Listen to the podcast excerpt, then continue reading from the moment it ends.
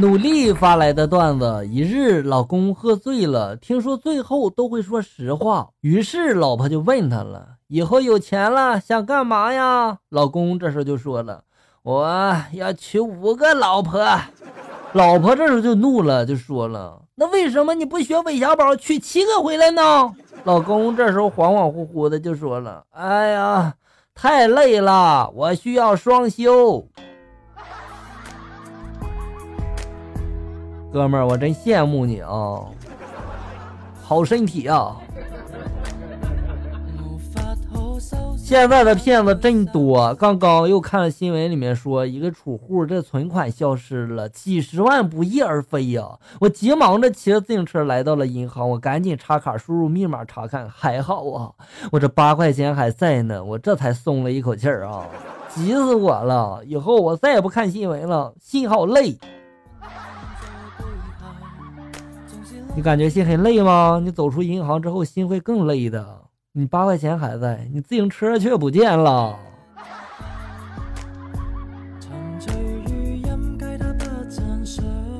一天我就问妈妈了：“妈妈，为什么蜗牛看上去挺可爱的，但是鼻涕虫却让人恶心呢？”然后妈妈就说了：“这大概就是有房和没房的区别吧。”继续又问了。妈妈，为什么马蜂令人讨厌，而珍珠却让人喜欢呢？然后妈妈就说了：“孩子啊，这就是住筒子楼和住独栋的区别。”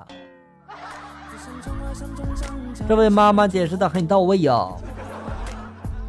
玩手说梦话发来段子，哈哈，笑哥呀，听你这段子有几天了，挺好玩的，所以给你分享一下我和妈妈的日常段子，说不定哪天我就能在节目里听到了，然后给我妈听。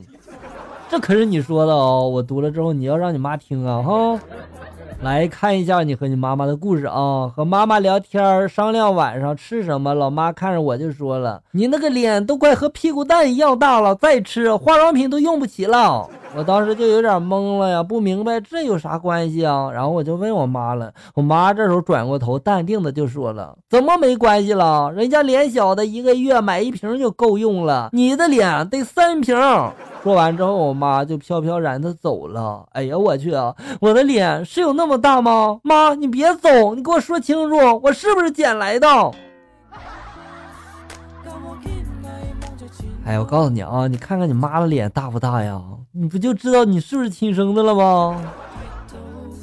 那一天我和老妈在聊天啊，然后老妈就说了想养一只加菲猫，我就问她了，你怎么喜欢加菲猫呀？老妈这时候就说了，因为加菲猫跟你一样呀，特别像你啊。我当时就问我老妈了，哪里一样啊？是一样的可爱吗？老妈这时候就说了，呵呵，你想多了，是一样懒，一样馋，一样的脸大。我知道了，看来你确实脸大是吧？你告诉你妈，这东西遗传的，以后她就不会这么说你了。最无情发来段子，小宝就说了：“老师啊，俺俺最近就是很很苦恼。”老师就说：“你苦恼啥呀，小宝？”小宝这时就说了：“好多女人都说喜欢俺，我和俺不知道该选谁。”老师就说了啊，你这么小小的年纪就交女朋友了，太不像话了吧也！小宝这时就说了，老师啊，你你为啥说俺？俺不就是不知道谁给俺当后妈吗？小宝啊，你爸好厉害，好厉害的老爸。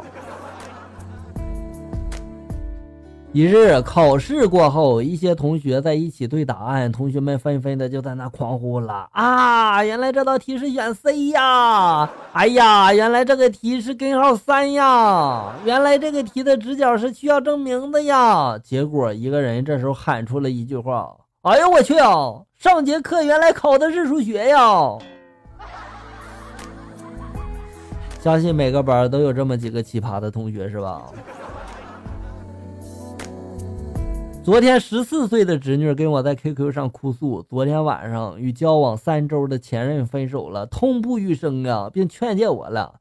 小姨啊，原来爱情这么伤啊，还感叹着就说了：“问世间情为何物，直叫人生死两相许。”然后接着又说了：“你二十三岁都没有谈恋爱，实在是太明智的决定了。”对你小姨来说，这是多么大的伤害呀！谢贵妃发来的段子，真事儿啊！上个星期和两个朋友去广州旅游，在酒店里面烧水，那个水壶里面水装的太满了，就满出来了哈。我倒完水之后回来之后，就听到那两个货在那对话，我几乎就笑疯了。这两货对话是这样的：何妹妹说了，王妹妹呀，你能不能把座机抬起来？水要漫到座机那里了。这时候王妹妹一脸懵逼的回答了：什么座机啊？何妹妹这时候就愣住了，然后神回复了一句，就说：座座座机呀，就是坐着的机呀。然后这个房间里面全是我们三个人笑疯的声音。座机，我想知道为什么我没有被笑疯。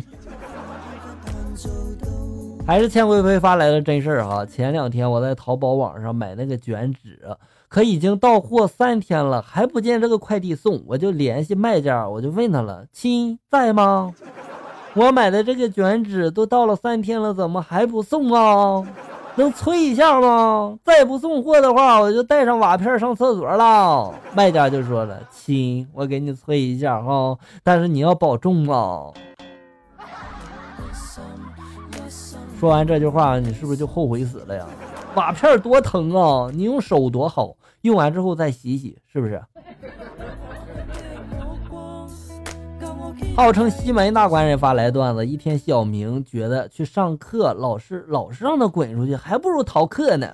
于是他跑到了网吧里面玩了一天。晚上回家的时候，发现自己的爸爸没有在家，于是看起了电视。过了一会儿呢，听见他爸爸开着车回来了，于是趴在窗户上偷偷的就看着。只见他爸爸掏出根烟抽了起来。这个时候，小明仿佛看见了岁月在他爸爸的脸上刻满的满脸的皱纹啊。想到这里，小明决定要奋发图强，让他爸爸以后要过上好日子。在接下来的九年里，小明一直刻苦的学习啊，终于他考上了博士。在二十五岁的时候，小明和他爸爸一起坐车回家。小明下车之后呢，就看自己的爸爸没有下车，他就问他爸爸了：“爸，你怎么还不下车呢？”只见他爸爸打开收音机，对小明就说了。你先上去吧。我这十年来一直有一个习惯，一定要把郭德纲的相声听完。多么痛的领悟！小明啊，知道真相的你，是不是眼泪已经掉下来了？彼岸花非花发来段子：一日，土匪三兄弟在道上碰见一个美少妇，于是呢就准备劫个色哈。事后兄弟三人很满意的就走了。次日，土匪三个人又碰见了那个美少妇，又劫了个色。第三日呢，土匪第三次又碰见那个美少妇，等你们知道哈。老三呢正要准备出去的时候，老大老二呢就拉住了。老三这时候看着老大老二那漆黑如熊猫眼的双眼，最后还是拉着老大老二冲了出去。又再次劫色啊！第四次，老大抽着烟，坐在石头上，看着那宽大的马路上站着的美少妇，就说了：“兄弟们，咱换个道吧，这娘们怕是盯上咱们了呀！”这真是应了那句话哈，没有耕坏的地，只有累死的牛啊！彼岸花非花发来的段子：周末路上碰到情侣吵架，男的很不耐烦呀，你到底喜欢我哪点儿？女的就说了，我就喜欢你是个男的，有种你改啊！这是赖上你了，看来你有必要去一趟泰国了。殷大大发来段子：我有一个朋友上课睡觉，老师突然让他去隔壁借粉笔，于是他迷迷糊糊的从后门出去了。过了一会儿，从前门进来了，迷迷糊糊的就问了：“老师有粉笔吗？”逛了一圈，还是自己教室是吧？哎呀，我想知道老师此时此刻的心情。不往心安发来的段子，两个人的对话哈，一个人对另一个人就说了：“手机斗地主一直输，是什么原因让你坚持下去的？” 另一个人就说了：“因为队友一直鼓励我呀。”怎么鼓励你的？他们就说：“我这牌打的也忒好了。”和傻子玩斗地主真开心。好了，小人们，本期节目到这里就要结束了。欢迎大家呢关注咱们节目的同名微信公众号“醋溜段子”，上面也有笑哥发布的更多搞笑内容哟。我在这里等你，咱们下期再见啊！